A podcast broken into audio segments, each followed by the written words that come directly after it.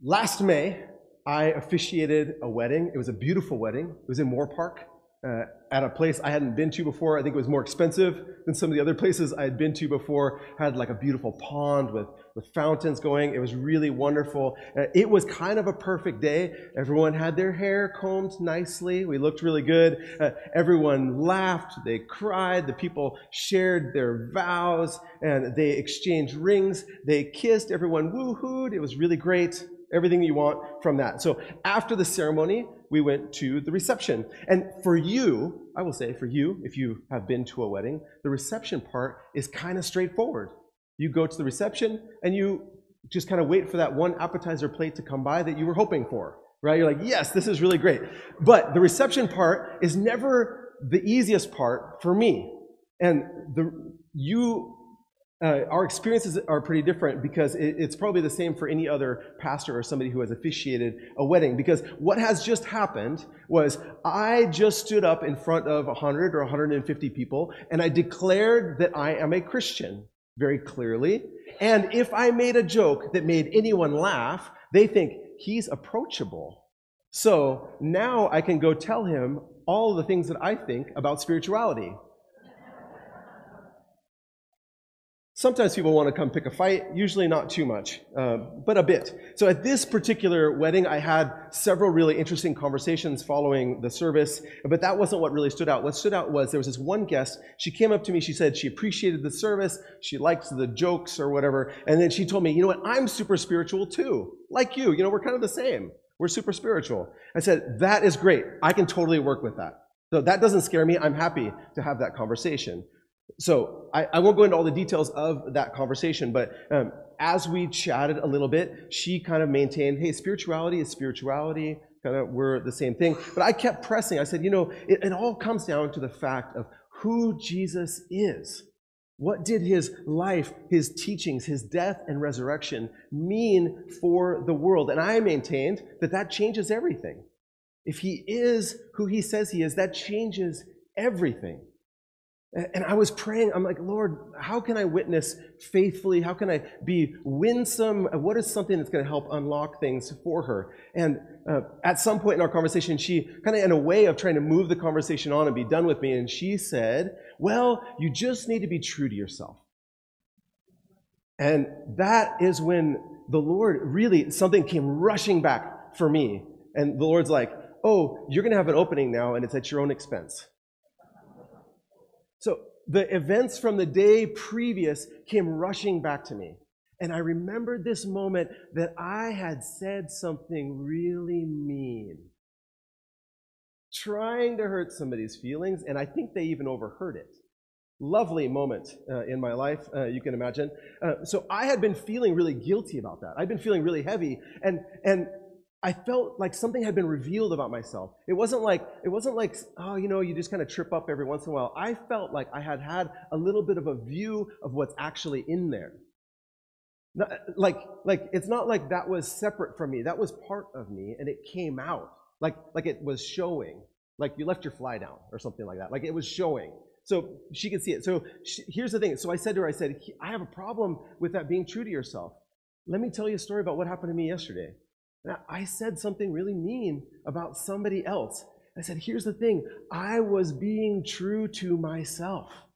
And she tried to play it down. She's like, no, no, no, you just had a little slip up or something like that. I said, no. And I told her the thing. I said, what I felt like was I was revealing something true about the condition that, of my heart that is underneath, that I can cover up a lot of times, but it comes out. And, and there are other times, to tell you the truth, when I successfully cover up what is inside of me. And I'm not actually being true to myself because I don't show the true meanness that's in there. I don't always fight it enough to hold it back, and I don't always uh, succeed in being those things. So I, I, told her, I said, listen, I don't need to be true to myself. I, I, am, I was, how could you say that I wasn't being true to myself yesterday? I was being true to myself. I, need, I don't need to be true to myself. I need to be true to what God wants for me. And, and that sometimes means that I need to say no to Kurt. So I'm telling you that story because if you ever have to officiate a wedding, I want you to be prepared for what comes after. That's the first thing. The real work is obviously talking about your faith afterwards in the reception. Uh, but maybe you have also in your journeys, you have met somebody who has said that same thing to you. Hey, just be true to yourself. That's what counts. That very often. Now, let's say, let's be honest, it's not always bad. When somebody says that, it is not all bad. There, is, there are ways of seeing being true to yourself that are very positive. It's, it's kind of not giving in to peer pressure. It can be seen as uh, asserting yourself and not being a different person in different situations.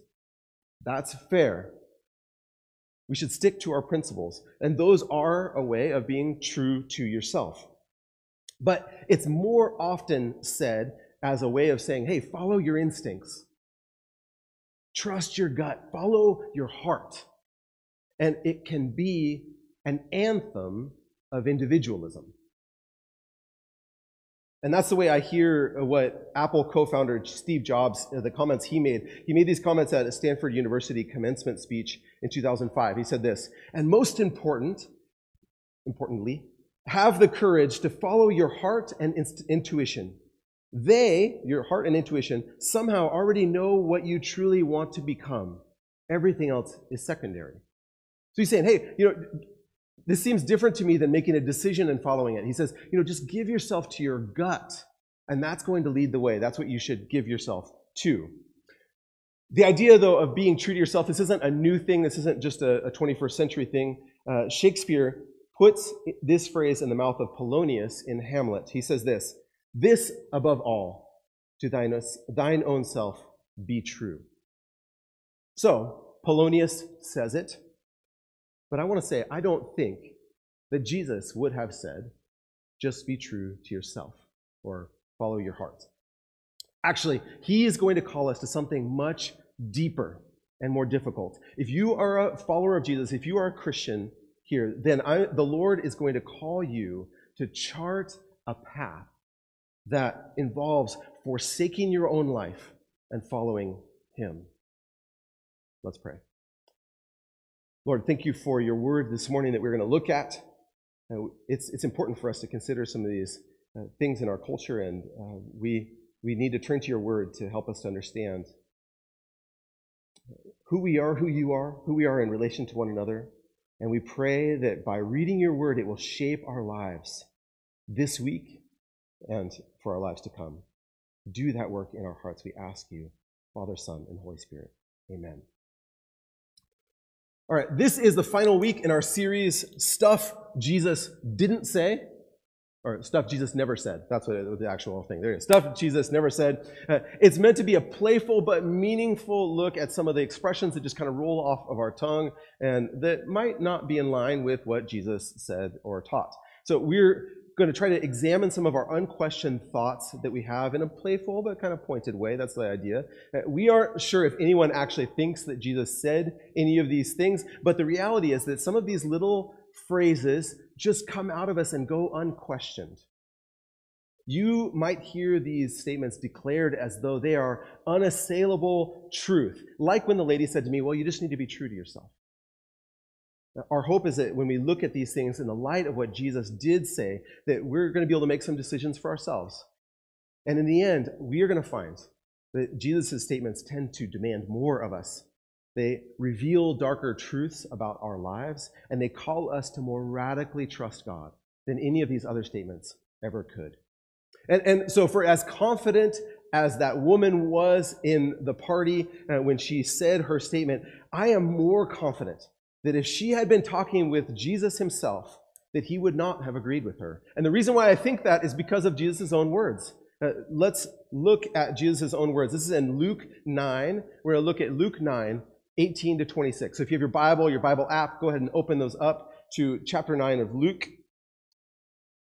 And in this passage, uh, instead of telling us to be true to ourselves or following our hearts, Jesus is going to tell us that real life and real honor are only found in denying ourselves. Okay, Luke 9, beginning in verse 18. Once, when Jesus was praying in private and his disciples were with him, he asked them, Who do the crowds say I am? They replied, Some say John the Baptist, others say Elijah, and still others that one of the prophets of long ago has come back to life. So the people, hold on there, we'll, we'll get to that. So the people there are recognizing that Jesus is something special. He is, he's a prophet, maybe more than a prophet, more even than, he's got something to say. There's something powerful that God is doing in him. They're starting to recognize that. And then we get to verse 20. But what about you? He asked them very pointedly. He asked them, what, What's the world saying? But what about you? You guys have been with me. You've, you've been traveling with me. You've seen more than the average person. Who do you say I am? And then Peter answered, God's Messiah. So, Peter, he's going farther than what the other people had said. I recognize that you aren't just a prophet, you're not even just a special prophet. You are something more. You are the Messiah. And this Hebrew word Messiah, it communicates that a person was anointed, that they took oil and poured it on their head. That same exact word for Messiah is Christ. That like, like the idea, we, we know the word christen, so to pour on someone. And a lot of leaders were anointed with oil as they began their time of service as a king or as a priest. But when they're speaking about the Messiah, there were expectations of a coming deliverer that were in the Old Testament. There were lots of uh, passages looking forward to this one who would come in the line of David, who would be the king who would rule forever. But in popular opinion, the Messiah was primarily a political figure who would cast off the Roman oppression. So it's going to be somebody who's political. And, and, so we can understand that Jesus knows some of these currents going on for people because he, uh, he is going to be the one who is going to actually fulfill what the Messiah is supposed to be, but he recognizes that they don't always understand what the true meaning of Messiah is. Because look, Jesus is going to help shape their opinion of the Messiah just afterward, here in verse 21. Jesus strictly warned them not to tell this to anyone. Part of the idea is uh, they need to discover who he is and not come with their own expectations of who Jesus is first. And he said, verse 22, the Son of Man must suffer many things and be rejected by the elders, the chief priests, and the teachers of the law, and he must be killed and on the third day raised to life. I think this would have been really surprising to these disciples when Peter says, You're the Messiah, and they're like, Yes. And he's like, And I need to suffer and be rejected, and I'm going to die. That is not what they think. First of all, rejected by the elders and the chief priests, the teachers of the law. These are people who are looking forward to the Messiah coming. They're the ones who know Scripture the most. They should be the ones who are excited for this Messiah to come. They're, they're not on some, they're not supposed to be given to some other political agenda. They're excited about the Messiah. Why would they not be the most ready for the Messiah? That's surprising. And secondly, his definition of Messiah is really different. He's, if the, if the Messiah is somebody who triumphs in God's name, how could suffering and dying mean victory? And, that, and, that's partly, I think, why Jesus avoids the term Messiah when he talks about himself. He tends to call himself the Son of Man. Uh, because the suffering and rejection that were a part, a key part of his mission, were incompatible with people's preconceived ideas of what the Messiah would be. But he, Jesus, he makes that mission central. He says, This is central to the mission of the Messiah, this suffering and rejection. He's going to be killed and raised to life again. Then, verse 23 Then he said to them all, Whoever wants to be my disciple must deny themselves and take up their cross daily and follow me. So if you want to be his disciple, we need to deny ourselves, take up our cross, and follow him. So we're going to get to the deny ourselves in a moment. We're going to take a uh, put that one aside. Let's look at the first two. Take up your cross, follow me. So he says, "Take up your cross." For us as Christians, we jump pretty quickly to uh, when we see the word cross. We we come with our understanding of the cross being a good thing. We call it Good Friday when Jesus died on the cross. It's good because he rose again, and we know what he was doing, that he was dying for our sins. We see, we know the power that's included in that. We know what Christ's mission was. We, we know the victory of his resurrection afterwards. But at this point, his disciples do not know that. Not in their heart, at least. They didn't have any of that understanding. What they did have was the image in their mind of somebody carrying a cross. Probably it's, it's a criminal, somebody of low class. Picking up your cross meant death. Once you pick up your cross, that's the end. It meant humiliation. It meant death. And there was no getting out of it. I, I think that must have, that was not what they were looking for when he said, Be my disciples. Then he says, and follow me. So this cross that we pick up is meant to be connected to Jesus' own cross. He connects it with his, own rejection, his own death, his own uh, suffering is supposed to be connected closely to our discipleship. He just told them, hey, I'm going to be rejected. I'm going to be killed. And then he says, you should follow me. And that's not just meant for disciples who were 2,000 years ago. He's telling you, if you are going to be my disciple, you need to pick up your cross daily and follow me.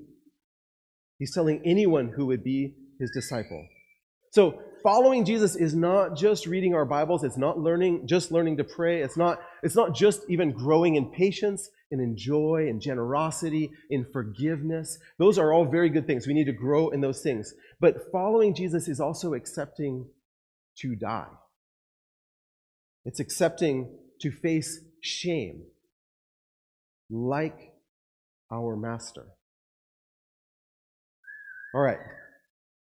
So let's talk about this denying ourselves part. This idea of d- denying ourselves feels a bit nebulous to me. I had some great discussions with some people during our Bible study this last week about what it meant to deny ourselves. Uh, I, I think there's a lot of things that it can be, but let's focus in on a couple of things that come specifically out of these verses that we've got here. So denying ourselves is a lot of things, but it is specifically accepting two things for Christ. It's going to be losing our life for Christ, and it's going to be facing shame for Christ. So, verse 24. For whoever, is, so Jesus is going to start to explain this. For whoever wants to save their life will lose it.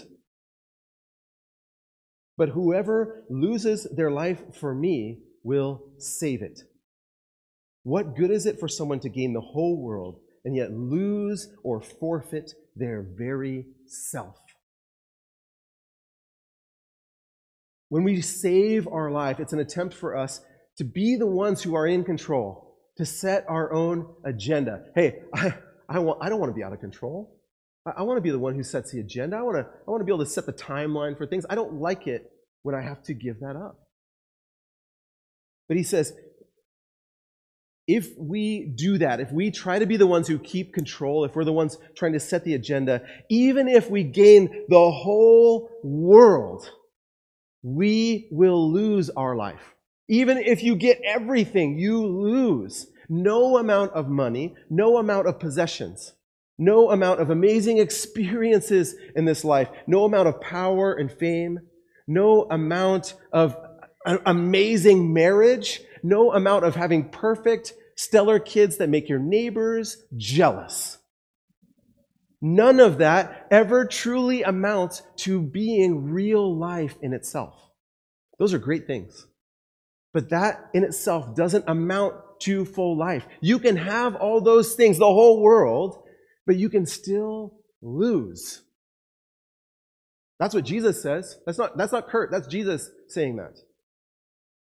If those things, if that really were the solution, then the people who are the most rich, the people who are the most famous, who have the most power, their lives would be good. I've seen enough news stories to know that they are not. There are enough rich and famous people who feel empty inside still, who live even on the edge of despair. And they've got way nicer cars than I do. True life is found in Christ. Even if associating ourselves with Christ puts us in danger. I have a friend from a Muslim background who, uh, when his brother found out that he was a follower of Jesus, uh, he threatened to kill him unless he gave up his faith in Christ. He had to end up fleeing his country instead. Uh, what if we pick somebody a little bit closer to us? He's not here.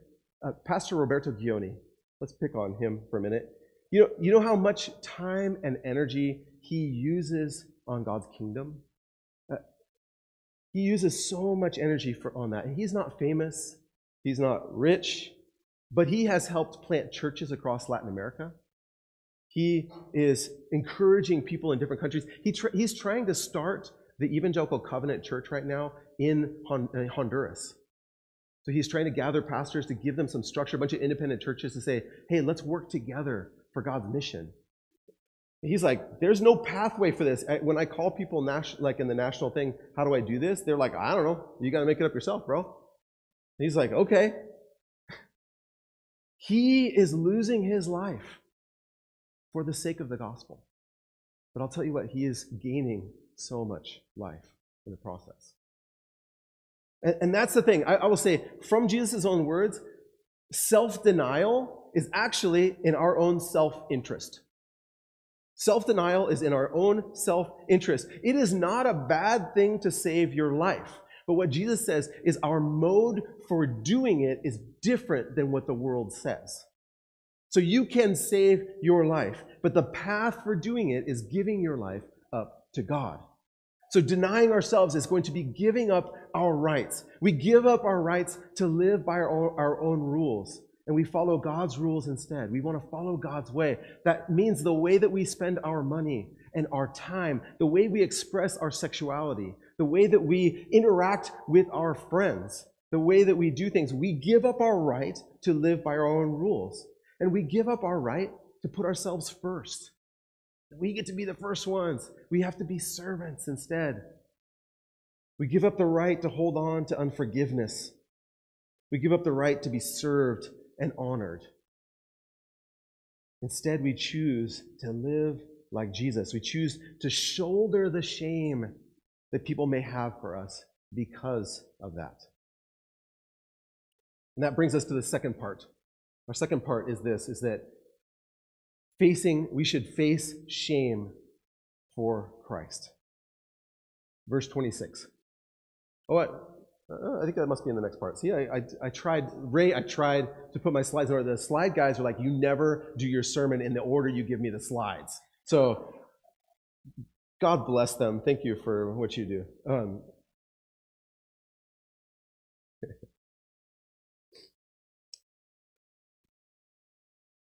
Verse 26 Whoever is ashamed of me and my words, the Son of Man will be ashamed of them when he comes in his glory and in the glory of the Father and the holy, his holy angels and of the holy angels.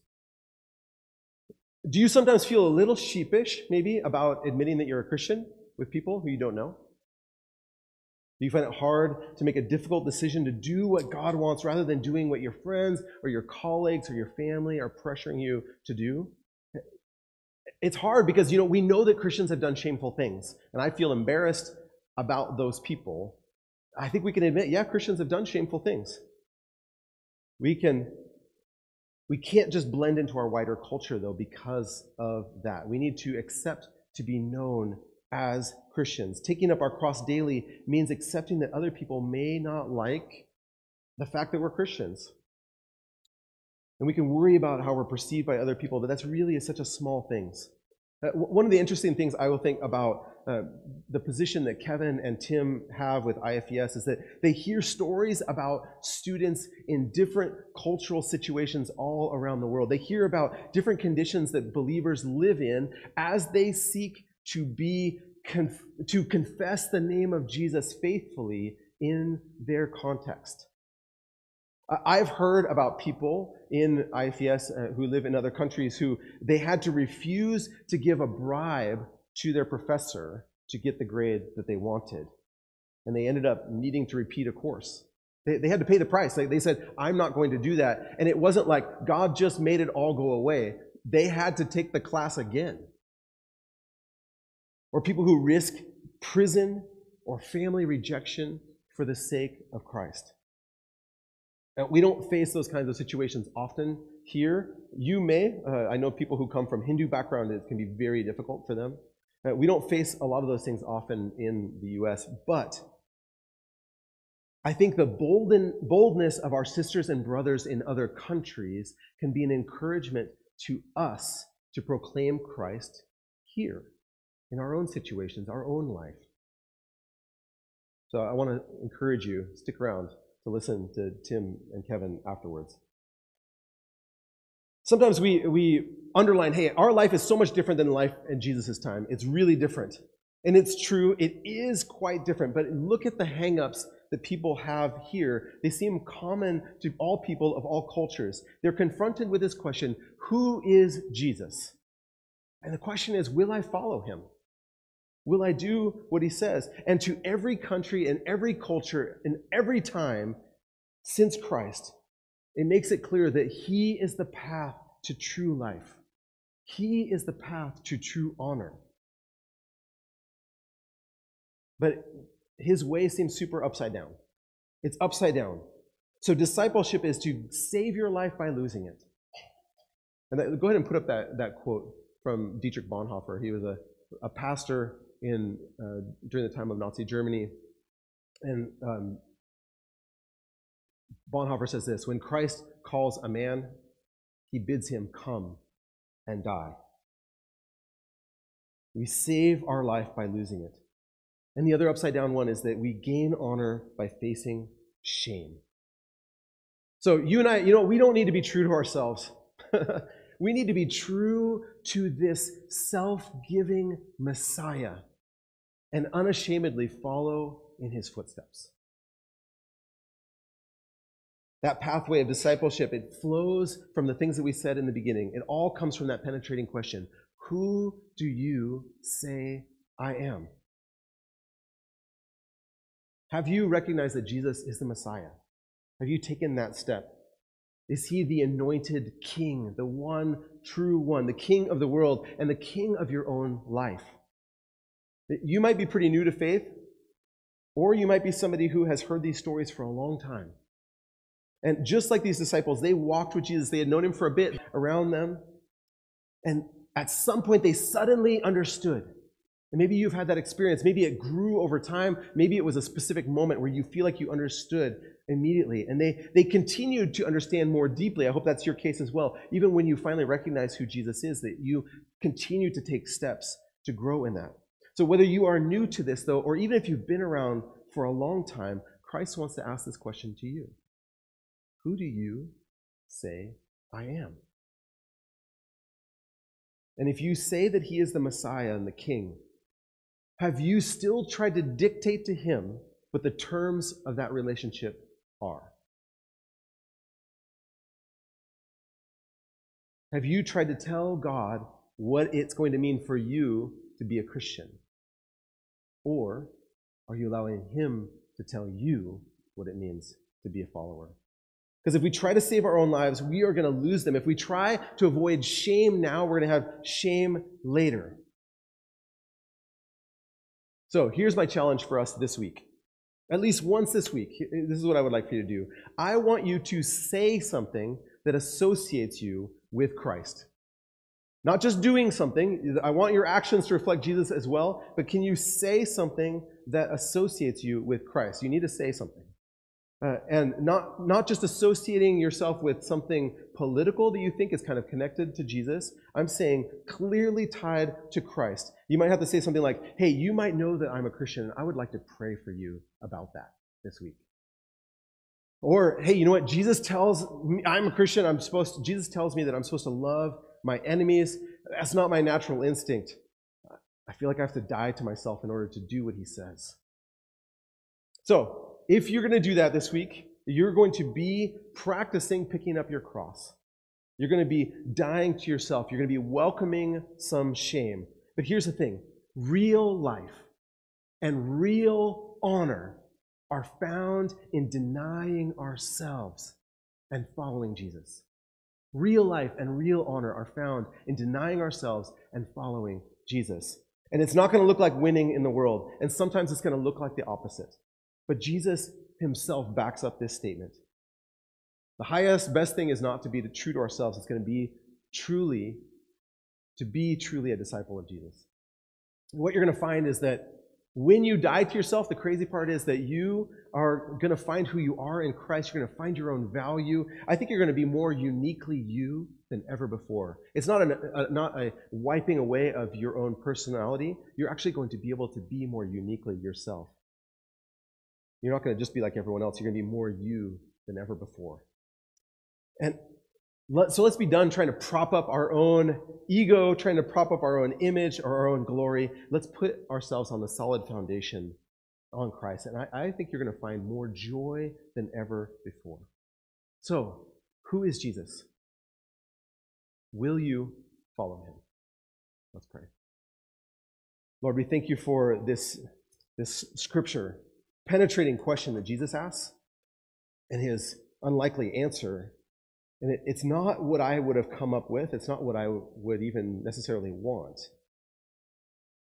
We ask you for the strength today to be your disciples, to actually follow you, to deny ourselves, pick up our cross, and accept what shame may come with that. Not shame because we just do something dumb, that happens. We ask for forgiveness. But God, we ask for, for the courage to follow you in our world today and to cheer on other people who are doing that as well. We pray in Christ's name. Amen.